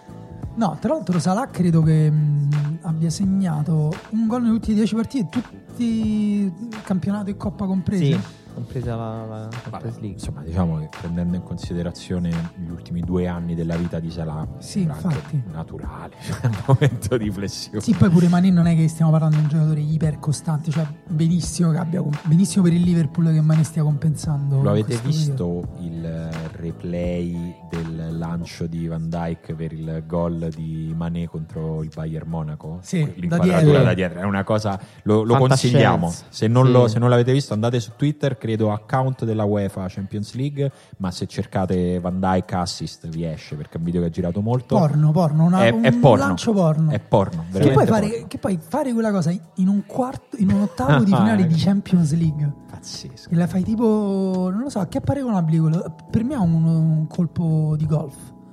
Cioè, Sì. quando a golf, perché Sì, poi lui assurdo. guarda tipo dove va la palla. Sì, sì, sì, sì, lui rimane esattamente come i golfisti, rimane un po' sospeso a guardare. Dice, "Fammi vedere, ho fatto Sì, una sì, cazzata." ma poi No, con no, quel no, giro esterno di mezzo collo, no, una, una sensibilità che No, assurdo, tipo dovevano alzare le palette con i voti. Molto. Eh, in realtà un- un'ultimissima domanda Cattiva. perché vi sento un po' di buon- fo- troppo for- di buon umore. Forse Simone po- potrebbe non rispondere. Quindi la Roma non arriva in Champions League Qui- quindi hai detto quindi la Roma no, eh, deve vendere tre giocatori a questo punto, giocatori realistici, cioè che possono essere venduti, non che dici vabbè Chic, Santon e, Olsen, no, cioè giocatori che hanno mercato. Eh, quali deve vendere? Perché Schick non avrebbe mercato? Sono in conflitto di interessi, non posso rispondere a questa cosa. Secondo me Nzonzi, che secondo me non si è svalutato tanto e mi sembra che a Roma non si sia ehm, ambientato moltissimo. Manolas, che comunque è fortissimo, però cioè, ha, ha dato tanto. Io sono perché i giocatori diano tanto in una squadra, poi vadano anche in un'altra squadra e chiaramente vanno rimpiazzati con delle scelte di livello. E poi ti dico a malincuore Alessandro Florenzi. Ah, perché Florenzi invece ha mercato. Beh, penso di nazionale italiano, può giocare in tre ruoli. E penso abbia pure. No, mi sbaglio, mi sto facendo potrebbe, delle illusioni potrebbe. che abbiamo al mercato. Cioè, io proprio in quell'ottica Io credo che perché- Florenzi ce l'abbia al mercato. Eh, io pure, io pure. No, no, infatti. No, no, infatti potrebbe. No, e anche, e anche lui mi sembra un- un altro che, cioè, per, per una volta vorrei che un giocatore di Roma non eh, restasse proprio a prendersi sempre la croce di Roma addosso ogni volta. Vorrei vederlo libero e tranquillo. Sì, perché sembra davvero entrato in una spirale in cui non può più. Non può più. non può- le, le cose sembrano a Florenzi sembrano solo poter andare peggio. Roma non è- sembra poter più migliorare. È da- come quella madre che è mia madre, mia madre, prima mia madre. Quando ero piccolo, una volta andai eh, a giocare un torneo con la squadra fuori e lei è venuta e poi è tornata nel pullman, non so perché nel pullman con la mia squadra, io avevo la febbre e ho questo ricordo di mia madre che fa amicizia con i miei compagni di squadra che odiavo quasi tutti e, eh, e io mi dicevo perché è più gentile con loro che con me? E Roma è quella madre che è più gentile con i figli di altre donne piuttosto che con i suoi. È vero. Non sempre vero, però è vero. In generale Perché credo si- sia vero. Perché si pensa che con la durezza crescano più efficaci, più, più forti, più performanti. Comunque vi dico i miei. Eh, Manolas lo prendo perché sia per la cosa che dicevi tu che perché eh, è un giocatore comunque molto particolare e secondo me non è del tutto insostituibile, posto che è insostituibile in questa Roma perché è tipo Qual è per l'unico te il livello, difensore. il livello di Manolas? Secondo voi, se andasse via, in che tipo di squadra potrebbe andare? No, Cioè, tipo, si parla dell'Atletico Madrid, secondo me Benfica, appunto, Atletico No, no, no, secondo No, me Atletico Madrid. alto, cioè, secondo me si dice Chelsea. Atletico Madrid, lui potrebbe diventare effettivamente. Cioè, può- se mi dicessero l'Atletico Madrid vuole sostituire Godin con Manolas, per me ci sta. Anna Jimenez Manolas diventa... Secondo Ci me, quantomeno, non sono sicuro al 100% che poi possa avere un livello di rendimento costante. No, no, certo. Però se- secondo me non sarebbe folle se una squadra di quel livello decidesse Sì, di sì, soprattutto in, un- in una squadra in cui le distanze vanno tenute al centimetro quadrato, ci si deve dare copertura reciproca, stare attenti. Eh, secondo me fare- rischirebbe di fare un gran casino. Eh, quello Però è vero che il livello delle sue performance migliori è sì, superiore, è secondo di me. Sì, alti è dei- tra i migliori centrali Secondo me sicuramente. ti dirò, in questo senso, anche proprio in maniera un po' provocatoria, pure al Real Madrid non lo vedo male. Per- anche proprio per le cose che devono fare Problema- i centrali del Real Madrid, cioè coprire tantissimo campo di terzini. Correre Sì. molto. Lui quella è la cosa che Il fa problema è che lui è troppo negato con i piedi. Vabbè, cioè poi la passa a quello che ha fianco. troppo grandi con i piedi. La passa al suo compagno Beh, di reparto. Se accanto c'è Sergio Ramos. Ma Marcelo dall'altra parte. Forse ne, un pochino. È ne- vero, però un minimo comunque devi giocare con i piedi Vabbè, lui un Madrid, minimo, ci gioca. Guarda, è Eh. migliorato tanto. È, eh. è vero, questo forse è vero. E poi dico Zonzi, pure io facciamo finta che non è mai venuto a Roma. Facciamo finta che questa cosa non è mai successa. Secondo me lui tra due anni non se lo ricorda che è venuto a Roma. E poi dico Under. No, Eh, eh, questo è crudele, questo è cattivo. pezzo Questo di- è cattivo. Questo è cattivo, eh? Perché quello, quello è figlio di questa città. Sta crescendo come un romano, anche se è turco. Tra due anni quello invece non se ne va più. È di quelli che dice: Ma io a Roma c'ho tutta la È mia vita, vero. mi pare che me ne vado. Però diciamo, la L'ha Roma detto secondo me dovrebbe provare a valorizzare l'investimento di Clivert. E dall'altra parte c'è il senatore Sharawi che non può assolutamente perdere il posto per nessuno. La Roma dovrebbe bloccare il mercato delle ali solo per far continuare a giocare Sharawi. Eh, Vedi, per esempio, io questa tua opinione non capisco perché ce l'hai, però va no, bene. perché va. è, co- è Cioè, il così. Sharawi sono molto convinto anch'io. Credo che. Credete che sia- abbia superato tipo una boa? No, e- ma non perché sia nel- giusto che è così. Non è che è giusto che sia così, è, è così e basta. Nel senso che il Sharawi gioca sempre comunque. No, ok. No, no, secondo me, però, veramente il Sharawi è, è un- in un punto della, della sua, della sua crescita nel quale non mi stupirei se il prossimo fosse l'anno migliore della carriera di El Sharawi. È, è vero che ha alzato il livello, infatti la domanda è se lui è- ha veramente girato una boa e adesso il suo livello è questo e da qui anzi costruisce una parte finale, perché poi quanti anni ha?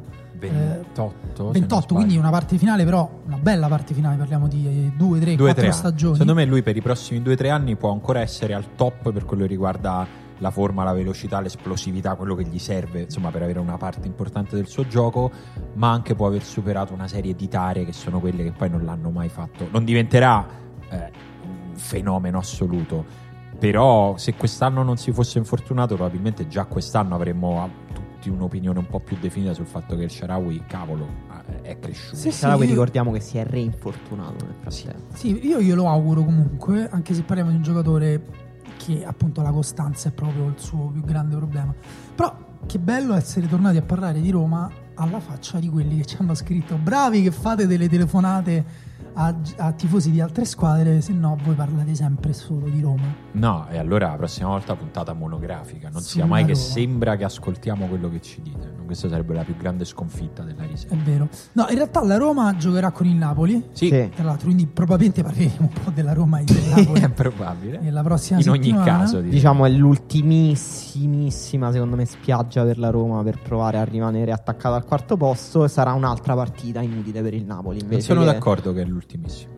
No, perché dall'altra parte forse intendi giocano Inter-Lazio che comunque potrebbero togliersi punti a vicenda e Sì. lasciare aperto. Diciamo però ogni tanto la Roma dovrebbe vincere una partita, Sì, no, è chiaro tanto. che eh, siamo, non dico ultimissima, nel senso che dico ultima. Mm. Però secondo me, mancando dopo questa giornata ancora nove partite e con uno scontro diretto come Contro Inter l'Inter. Lazio adesso e poi lo scontro diretto con l'Inter per la Roma, io non, proprio non la considererei ancora chiusa. Certo, è già compromessa, sarebbe ancora più compromessa. Sì, è, ve- è vero che è un campionato in cui quando una squadra eh, entra in forma poi perde punti da sola in partite improbabili, quindi mi aspetterei di tutto. C'è anche Sampdoria Milan questo weekend, la Samp adesso non so qual è la sua striscia di partite recenti perché la nazionale io faccio il reset al Sì, io cervello. pure chiudo tutto. però eh, non- non- non viene da un momento proprio glorioso se non ricordo male e- però non mi stupirei se il Milan invece invertisse un attimo la tendenza eh, anche forse come contraccolpo psicologico magari del derby e magari sia il Milan a perdere punti dopo invece aver fatto una parte centrale di stagione anche se il Milan è eccezionale anche se il Milan è la squadra forse più costante di questo pacchetto se la Lazio battesse l'Inter tornerebbe prepotentemente secondo me Sì, già è, già è tornata. è già tornata ed è pienamente in corsa per il quarto posto. Forse, secondo me, al momento è la squadra che più merita insieme al Milan di, di- di prendere il terzo e il quarto posto.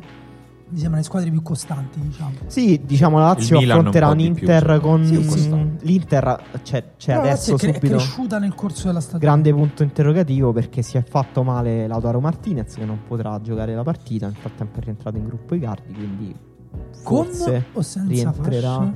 Icardi Beh, credo senza ormai. Senza, perché non, Sì. sennò dovrebbero fare un annuncio su Twitter per essere Io coerenti. credo ormai senza fine, fine stagione. Brutto, però. Bah. Anche se io posso dire, secondo me ormai regna anche un po' lo sti cazzi. Cioè, senso, ci vabbè, siamo già stufati di sta storia. Ma pure loro. Pure. Secondo me ormai è, vabbè, senti, gioca, fai qualche cosa. C'è una- Pensa se Icardi dopo la partita mette una sua foto della partita, però col Photoshop ci disegna la fascia da capitano. si creano le polemiche su sta cosa. Eh, era una battuta, poi dice. Comunque c'è un'altra bella partita domenica che è Fiorentina-Torino. Eh, il Torino che ha perso la partita contro il Bologna. Sì, appunto, c'è stata capito. una Mazzarreide pazzesca.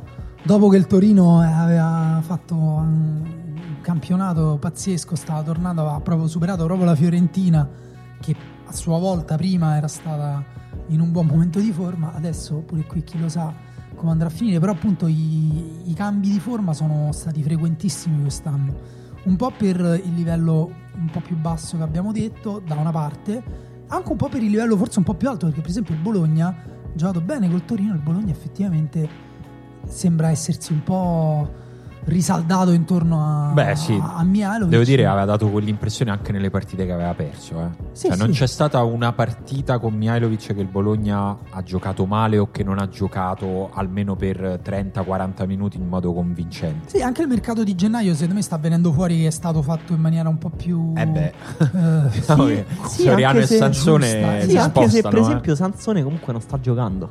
Eh, no, un po' sì, però. Sì, però non è. Cioè, per esempio, la- nella vittoria col Torino non ha giocato. E invece ha giocato Palacio, è di- tornato di una centralità. Sì. Palacio che lo mettiamo in quota Quagliarella. Per Sì, me. Degli- nazionale, lo mettiamo in nazionale italiana. Palacio. No, no, in, in quota scordammoci il passato, cioè è proprio ormai santi che camminano in questo Lo mondo sai- di peccatori. Lo sai per me chi era questo giocatore qua? Purtroppo due anni fa ha deciso di smettere definitivamente di giocare, anche se ancora, credo sia ancora nel Genoa, Pandev. Mm, sì, un po' sì. Pandev a a un certo punto di- della sua carriera per me era diventato un giocatore onnipresente. Ancora esiste. Cioè, in realtà. Gioca, gioca. eh, gioca ancora Pandev. Forse sì. il più forte a tagliare in area di rigore ancora nella Serie A, dopo, forse dopo Icardi. E Sì, non so se è ancora il più forte. Forse però. do- dopo Raul il più forte della storia a tagliare in Sì. area di rigore. Anche dopo Raul Messi forse il migliore a, a eseguire Miglior- i pallonetti al portiere. Anche, vero? E il miglior giocatore Diciamo- senza capelli a 20 anni della Serie A. Oh, della questo- storia della Serie della A. storia del calcio. Quante secondo me. partite ha fatto quest'anno? Tre. No, No, 18, 18 con 3 tre gol. Sì. L'anno scorso 5 gol, l'anno prima ancora 7 gol. Comunque, cioè quest'anno probabilmente arriverà a eguagliare il I record gol dell'altro il anno. gol dello scorso. Quindi non si può dire che Pandev Sempre segnato molto poco, tra l'altro. Se poi vai a vedere anche proprio nelle stagioni in cui era in forma. No, la Lazio, la Lazio ha, eh, segnato, esatto. ha segnato molto. E quindi Lotito ha detto basta, adesso.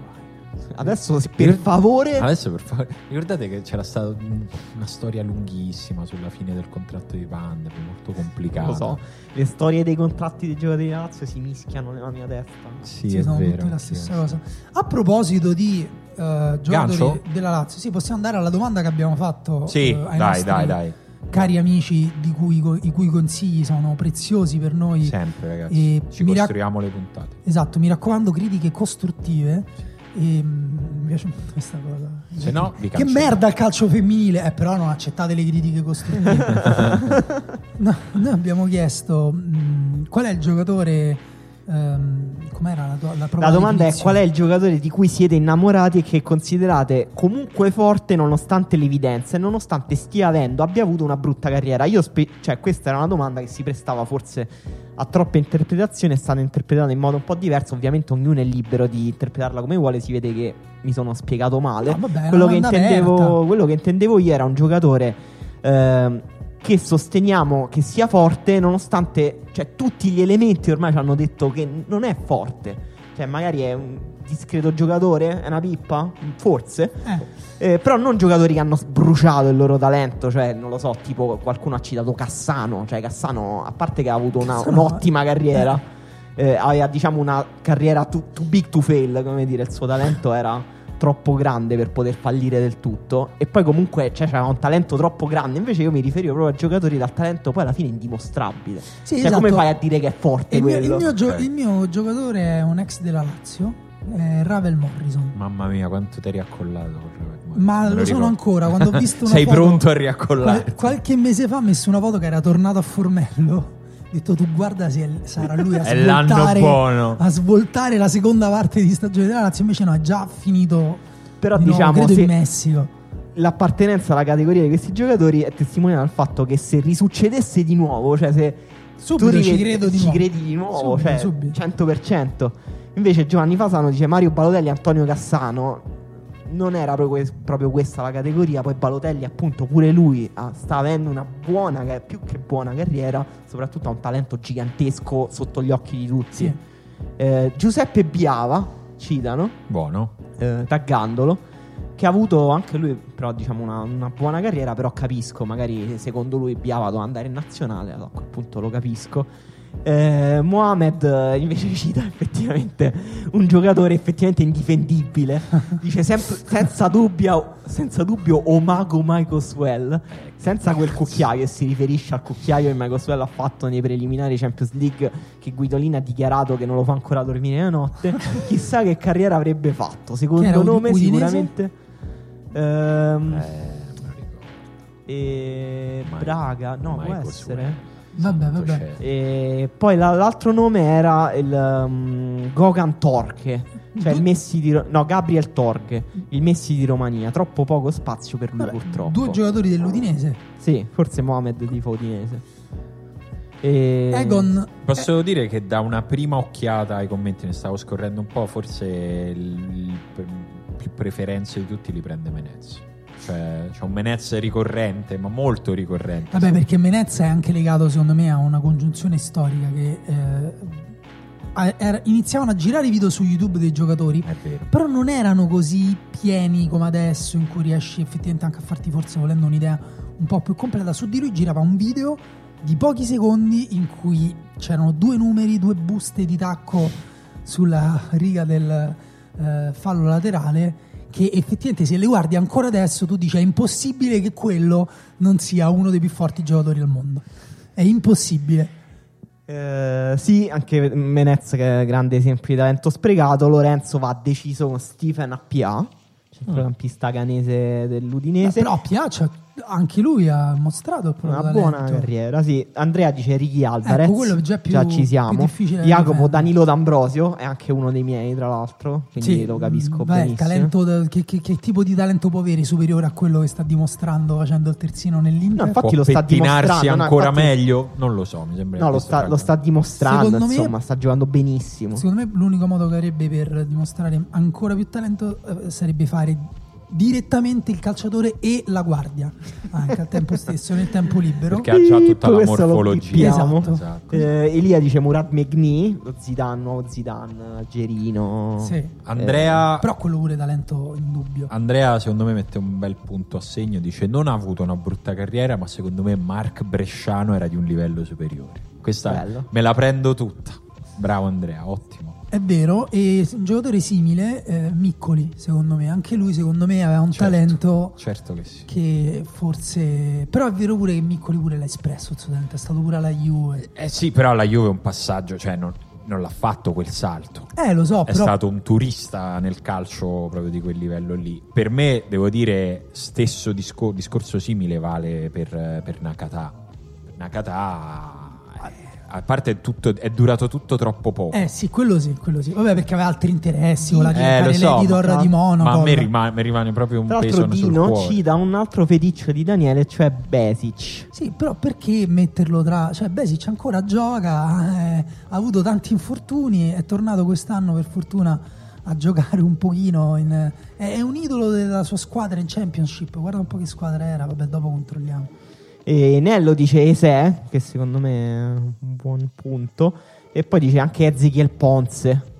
eh, che però in realtà sta, sta spaccando Gioca. alle, K- alle K-Tene Nello, cioè ha segnato tipo 20 gol quest'anno. Attenzione a Gianluca che cita il Panterone Zalaieta, giocatore incredibile. C'è stato, Forte. però lì c'è stato un momento nel quale Zalaieta Eh, sì. insomma, si è espresso a livello Però di sembrava un po' effettivamente un talismano, un po' tipo madre di quei giocatori che segnano, però, cioè, giusto perché, non lo so, la- il dio che è Juventino lo sta aiutando in quel momento. Comunque Besic è al Middlesbrough e quest'anno ha giocato tre- 30 partite, quindi insomma possiamo considerarlo recuperato.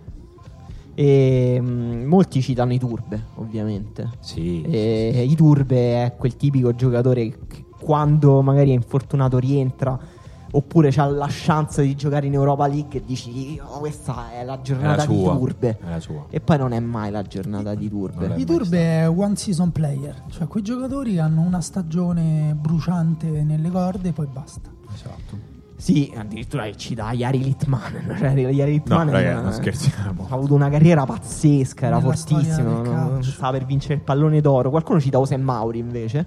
Che lo esiste un, tutto un sottobosco di feticisti per Ose Mauri. Guarda, Sì, ma, ma Ose Mauri quale? Quello che sta adesso al Milan o quello che stava al No, Milan? no, quello che sta adesso al Milan, quello che stava Vabbè, al Milan. quello pure è giovanissimo però, dai. dai. Sì, però è vero che. Cioè, come fai a dire che Ose Mauri è forte? Non Eh, lo so. magari l'anno prossimo va al Sassuolo C'è ancora tempo. Sensi. È molto, Sensi è molto al Barcellona. È molto citato mh, anche Tarapt, che però esatto. Vero. Eh, Tarabt ci sono state. È quella categoria di giocatori che hanno giocato almeno 5 partite che ti hanno fatto pensare che poteva diventare molto forte. Edoardo secondo me cita anche lui molto bene la categoria, dice il Tucumano Pereira, coltellino svizzero della prima Juve di Allegri, sarebbe bello rivederlo in Italia, falso 9 con De Zerbi e capocannoniere della Serie A 2019-2020. Sì, tipo Boateng, cioè questo è il film che si era fatto con Boateng. Eh, in realtà Pereira gioca pure lui nel, Nel, nel Watford sta giocando Sì. benissimo, viene da una stagione pazzesca, quest'anno un pochino meno, però comunque sempre molto bene. Invece secondo me è molto esatto quello che dice Salvatore, cioè che cita Rog, perché Rog pure effettivamente eh, si, si diceva che Però fatto... c'è ancora tempo. C'è ancora tempo, No, no, però sì, quest'anno, però l'altro anno si diceva che per colpa di Sarri lui aveva perso il mondiale Mm. eh, con la Croazia, adesso si inizia a dire che, ehm, che, cioè, che se non gioca neanche con Ancelotti forse una ragione c'è. Eh sì, eh, molti citano tra l'altro Saponara, che è il mio, un altro dei miei preferiti di questi. Beh, Perché secondo me da- Saponara è davvero tipo molto più forte della carriera che ha Lo avuto. vogliamo mettere nella categoria Domenico Morfeo, Saponara? Ti offende? Ti dispiace? Non, Beh. non dico come tipo di giocatore, come tipo di parabola. come No, tipo in- di opportunità. In parte non- sì, anche se Morfeo forse aveva un talento anche più grande di quello di Saponara e lui l'ha fatto proprio fallire Mamma mia, che peccato. perché proprio non c'aveva voglia di giocare a calcio. Sì, comunque ho controllato Rog ha fatto una sola presenza col Siviglia anche da quando è Rog andato in blef. Cioè, eh, probabile sì. Beh, secondo me, per esempio, Morfeo superiore a Savonara, ma di un paio di categorie. Sì, come sì, no, talento forse come sì. talento però parlavo proprio di categoria cioè nel senso di, di tipo di occasione sprecata alla fine cioè Mo- Morfeo sì fu più sprecata Sì, forse Morfeo più sprecata in maniera autodistruttiva, mentre Savonara mi sembra uno che gli va bene così. Il calcio- esatto se la vive meglio Alla fine il calcio deve essere divertimento, cioè non è mi posso stare a po'- stressare po' 60 così. gol all'anno, la palestra la domenica, gli stupri. No, cioè beep pure Sono qui. molto contento che Diego citi Levan Michelizze, un giocatore effettivamente dal talento indimostrabile, che però ogni tanto girano degli aneddoti tipo Sabatini che dice che il Michelizze è il suo più grande rimpianto. Sì, l'ho visto nel Ehm, supermercato. Me, me lo passi nella categoria dimmi tu eh, perché sennò faccio un passo indietro Pato Beh, non lo so, non lo so, un po' sì, però Pato è pure lui a un certo punto è imploso, cioè il suo talento è imploso dopo Però avercelo visto, mostrato alla eh, grande. esatto, il suo talento era da Era troppo da- da evidente fuori a un certo assoluto. punto il suo talento. Io, per esempio, uno dei miei giocatori di questo tipo è Dodò. Eh, Dodò, eh. Dodò, cioè io sono convinto che Dodò sia fortissimo. tu ancora aspetti l'avvento di Dodò Sì, vero, come quelle io. chiese lì gli avventisti Cioè, del- tipo, quando Dodò è andato al- all'Inter, io sono impazzito. Ho detto: siamo- abbiamo venduto all'Inter il nuovo Marcello e ce ne diventeremo. Io, la anch'io ero sicuro che alla Sampdoria avrebbe fatto Esatto, ho detto vabbè, adesso è andato alla- eh, a per- cioè, non è andato bene all'Inter perché era un contesto marcio, ma adesso alla Samp. Sì, sì, è vero. E Eh, poi, cioè, sfortunatamente non è riuscito, ma, ma arriverà il suo momento. Qualcuno dice Pablo Daniel Osvaldo, che adesso avete la fortuna di vedere a Ballando Sì. con le stelle. Esatto. E- che questo la dice tutta sul suo talento. Poi non vedo veri talenti indimostrabili, perché Recoba, cioè, ma indimostrabili di che? ma stiamo scherzando Cioè, anzi, Recoba su YouTube sembra il giocatore più forte che mai esisti. Fai vedere quel video a un alieno e gli dici questo. Forse Paloschi. Forse Paloschi, effettivamente. E il conico Nico, il conego Nico Lopez. Ah, sì, beh, quello è indimostrabile perché non perché l'abbiamo non visto ce l'aveva il talento A me Forse Benali. era indimostrabile per quello Benali, effettivamente, io quando lo vedo penso perché questo non, non gioca nel Barcellona. Savi Non mancato addirittura, dice Eh, Paolo. eh, ma ha mancato di tanto però cioè, proprio non è che gli è passato accanto Brian Ruiz, bellissimo, grande scelta Brian di Ruiz, Eugenio. in che, in che senso Ragazzi, talento ma- indimostrato? è uno che ha fatto i- le fiamme al, al mondiale Cioè, Brian la storia- Ruiz. È vero, però, la- è vero che però l'ha mostrato paese. in pochissimi momenti Brian Ruiz. Poi Sì, dici, però- poi è andato allo Sporting Lisbona e dici, vabbè, ma questo è il momento di Brian Ruiz. Invece, no, fa sempre un po'. Vabbè, cagare. diciamo che questa è una domanda che si apre a troppe Sì, è vero, è interpretazioni. vero, non è riusciamo a vero. trovare una È cosa. vero, che- quando l'ho scritta ce l'avevo precisa nella mia testa. Vabbè. Poi è vero che. Ma anche qui Matteo secondo me è più esatto dicendo Giovinco, perché Esatto. Per esempio per me. Giovinco è proprio una sega. Sì, anche. No, per me no. Per Però è me- vero che tipo Marco Dottavi Marco pensa Dottavi che pensa- Giovinco sia sì. effettivamente fortissimo. No, per me Giovinco è proprio semplicemente con 10 cm in più sarebbe stato un giocatore molto forte. Con 10 cm in più va bene, però c'ha 10 cm in meno. Eh no, no, però per me è proprio specifico, è un giocatore molto forte che però ha pagato, secondo me, caro il fatto che... Quindi tu non saresti per introdurre le categorie di peso nel calcio? Aveva- a, Potrebbe, potrebbe essere divertente. fino a 70 kg? O vogliamo fare di altezza? Di centimetri, no, a me mi diverte più in centimetri. me- però questo potrebbe essere interessante. Fino a 1,80 m da 1,80 m in su. Mm, secondo me è più divertente fino a 1,70. Ah, cioè le partite dei dei bassi e le partite degli alti. Bello, secondo me ve- il calcio dei bassi sarebbe infinitamente più divertente. Lo Però dico io- per spirito di categoria. Tu pensa alle difese e ai portieri della categoria sotto 1,70. Vabbè, ma magari Bello li come si, rimpicciolisci- si tira piano sotto la traversa. Ma magari rimpicciolisci il campo e le abbassi un pochino la traversa. Forse sì, a quel punto sì. Allora, partite dei bassi con le porticine e senza portiere. No, no, le porticine Tutto senza tecnico. portiere per me è proprio una- la morte del calcio. Quando vedo quelle cose. Sì, è mi- vero, quello mi- pure. Anche il giocarci Che proprio è- è brutto, che brutto. E io quando ci gioco tiro sempre forte nella porticina. Certo. per ribaltarla. Non so, qualcuno cita Callon, qualcuno cita eh, La Padula con grande No, coraggio, Alessandro Padula- Rosina. eh, pochino. Maraviglia, Alvarez ovviamente, Gilardino, Re Antonio ha vinto i mondiali, Gilardino dai, non esageriamo. C'è Eh, qualcuno che citava Diamanti. Eh, per Diamanti forse vale un po' il discorso Sì. di Miccoli, diciamo. Sì. Però Diamanti ci sta effettivamente. nella Sì, sì. eh. Hernanes, fortissimo Stefano. Hernanes ha giocato ad altissimi livelli per tipo almeno 7-8 anni. 7-8 Sì, ma- partite. almeno. Mattia Destro pure invece secondo me rientra in quelli Eh, che in sì. realtà il talento Mm. ci ha avuto. Sai, non ce l'ha Mattia mai Destro avuto, più forse. simile alla categoria ai turbe. Sì, io ho scritto un pezzo quando aveva fatto quei gol eh, all'inizio della, della gestione di Rudy Garzia, dare a destro quel che è di destro, perché c'è- c'ero cascato. No, in realtà in quel periodo era particolarmente in forma e aveva concretizzato l'arte del centravanti, del, quel talento invisibile appunto del fare gol in modo preciso, efficace, senza fare grandi cose, eccetera. Poi però ha smesso e continua a non fare grandi cose, continua a non fare quasi niente. Poi è anche Possiamo dirlo che decisamente Dest- andato fuori forma. Sì, destro è quello che sarà tra due anni. No, Scherzo, scherzo. Questa- detto- questa- questa forse andrebbe bippata. Però qualcuno, qualcuno ha citato Martin Palermo. e Martin Palermo invece è forse uno con la- un impostore che è arrivato a giocare ad alti livelli per tantissimi anni. Mattia Destro ce l'ha avuto per meno tempo questa cosa. Martin Palermo fortissimo. Fortissimo, Insomma, raga. Destro, Giocatori- Martin Palermo non stoppava la palla Ma in nessun Destro- Eh, lo so, modo. ma compensava con, con tutto il resto. Destro gli deve lavare i panni sporchi Come carisma, certo. Palermo. Ma solo le mutande, già più di quello, già. come carriera e come persona anche Come Sono- personalità. certo su questo sono d'accordo For- forse però Pa- Palermo è ancora più scarso di destro tecnicamente Forse no, sì. ma io non so come permetti Però comunque io cose. mi rendo conto che è il secondo giapponese che dico, però per me è Keisuke Honda, ragazzi. Keisuke È Honda vero, è il mio è giocatore sul, sul quale È forse ho litigato Ecco. con più di tutti. Ci Dei- siamo, con i è milanisti, soprattutto con i milanisti, Soprattutto che quelli che ce l'hanno avuto, Ragazzi, eh, io ho avuto loro. discussioni infinite su Keisuke Honda che finivano sempre con io che prendevo il telefono e il computer e aprivo YouTube e dicevo guarda come fai perché niente per me però, è- è- lui è la, la grande occasione persa E a me viene da pensare, forse hanno ragione i milanisti, però poi penso, "Mm, sono gli stessi che adesso stanno dicendo che ce l'hanno con una pippa, che Suso non vale niente. Mm, forse no. Ah, forse stessi che hanno offeso Montolivo per anni insomma ce ne sanno che hanno offeso tanti. Per tre mesi ce ne sono tanti Vabbè, dai, però questo possiamo- tutti- tutte le tifoserie nei periodi Sì, c'è- grami eh, fischiano. se la prendono certo, certo, Però no vero- no sì, tutti tutti però tutti. sì sì io Però io per esempio su Menez dico che il talento cioè, era spropositato. Ta- Sì, c'è- non ha funzionato a Roma, cioè. però il talento era spropositato. non ha funzionato poi da nessun'altra parte se ci fai caso però, Stanno però non era un problema di talento periodo. No, no, lui era proprio questo, era proprio eh, accontentato di così. Sì, così, sì. va bene, vado a giocare in Me- quindi vado a giocare in Messico tra 5 anni. mi pagano Va anche bene, lì ok a posto Va bene. Raggio Garibaldi con Raggio Garibaldi chiudiamo forse Vai. la puntata Sì, anche perché è l'unico su cui possiamo essere tutti d'accordo che ha un grandissimo talento.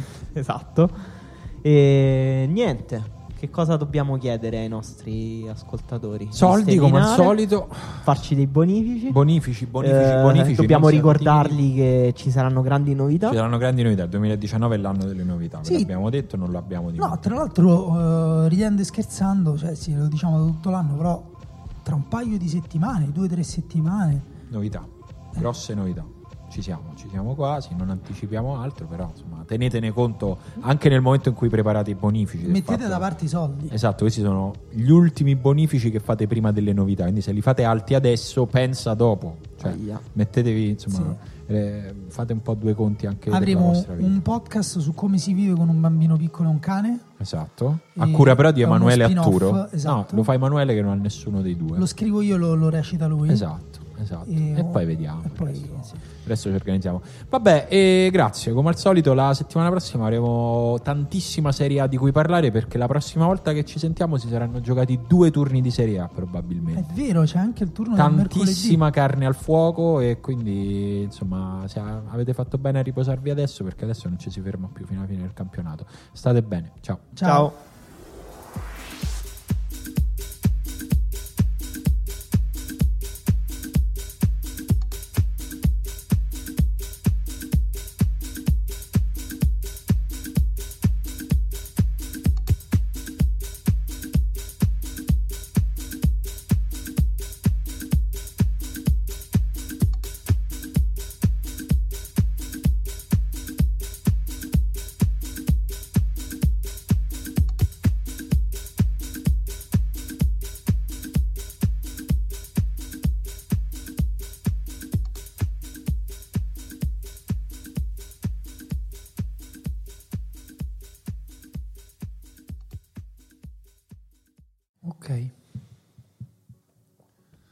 Dicevamo sulle lasagne e le nonne?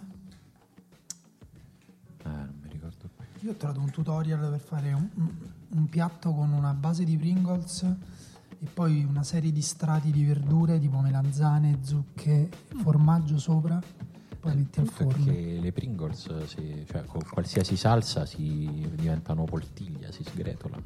Cioè, mi sembra. Beh, un, po', un po' come mm, i digestive nel- nella cheesecake, sono buoni. Sì, infatti la Eh, mia... quelli tengono un po'. Perché però. la mia proposta è mille foglie con le Pringles.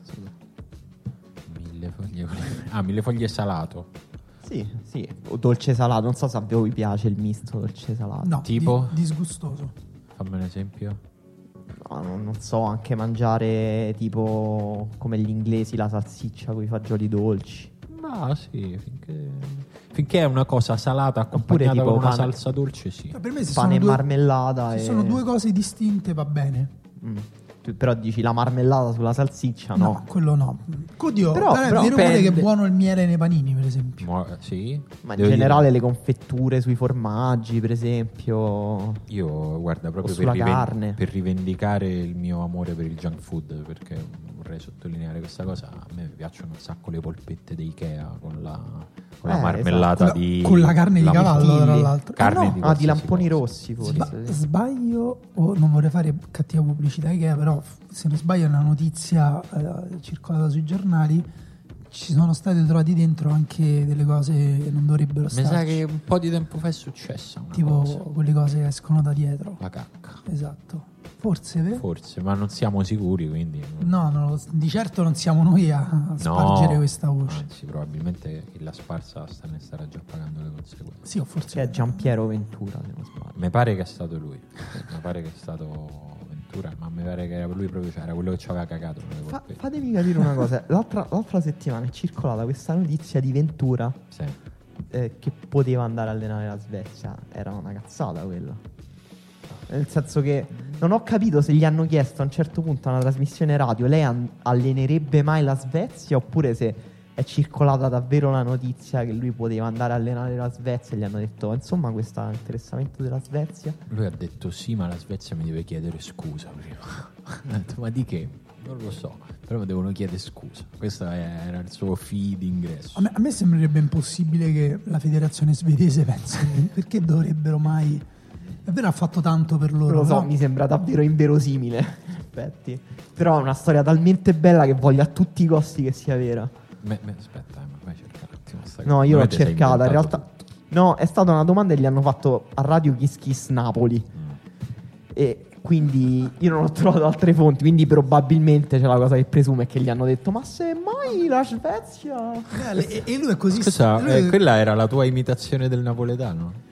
Sì, vabbè, fuori onda lo posso fare. Ah, E ok. lui è così sei capace, che poco cazzo. consapevole che ha risposto Come no? seriamente a quella domanda. Era molto bravo. Io sono bravissimo a fare Sì? gli accenti. Sì. Altri, cioè, tipo, quello napoletano è l'eccezione. Quello milanese. Fai schifo. Sembri Massimo Boldi che parla romano. Dai, che già ci danno troppo dei romani. Cioè, se ci mettiamo pure a fare queste cose. Che schifo, che brutta cosa che spero di non sentire mai più. Vabbè, e volevo cominciare. Dai, Mm. 81. Ehm, ci avete, ci avete qualche suggestione per la pesa che mi serve sempre quel gancio per l'apertura Ah. della puntata? Ah, allora, vuoi. Dunque, che è successo dire, da quando ci penso eh, Non ti vengono male. più? beh? Eh, Beh, potevi fare qualcosa sulla legittima difesa che oggi è ufficiale. Ah no, puoi fare qualcosa sul revenge porn. Mm, Sulla, so sulla cittadinanza, sullo Ius Soli. Ah, questo- Eh? No, ma questo computer è Sempre molto prossimo scomodo. alla caduta. Sì, poi te lamenta, quindi che c'hai i soldi per ricomprartelo. Il revenge porn perché praticamente si può fare. Sì? Mm, Così. Vabbè, farà piacere a Emanuele. E vabbè, puntata numero... Gli cade quella causa, Emanuele. 81. No, sono contento perché veramente già, già ce n'ha tante altre. Oppure quella, francamente, sembra eccessiva. Vabbè, ehm... Vabbè, vabbè, vado. Puoi fare una cosa. Una cosa sul palio. No, quella è roba tua. Non ci sono notizie importanti sullo spazio. Ci sono, ma te le dico adesso in puntata. Anzi, più che altro c'è una non notizia che va perimetrata bene.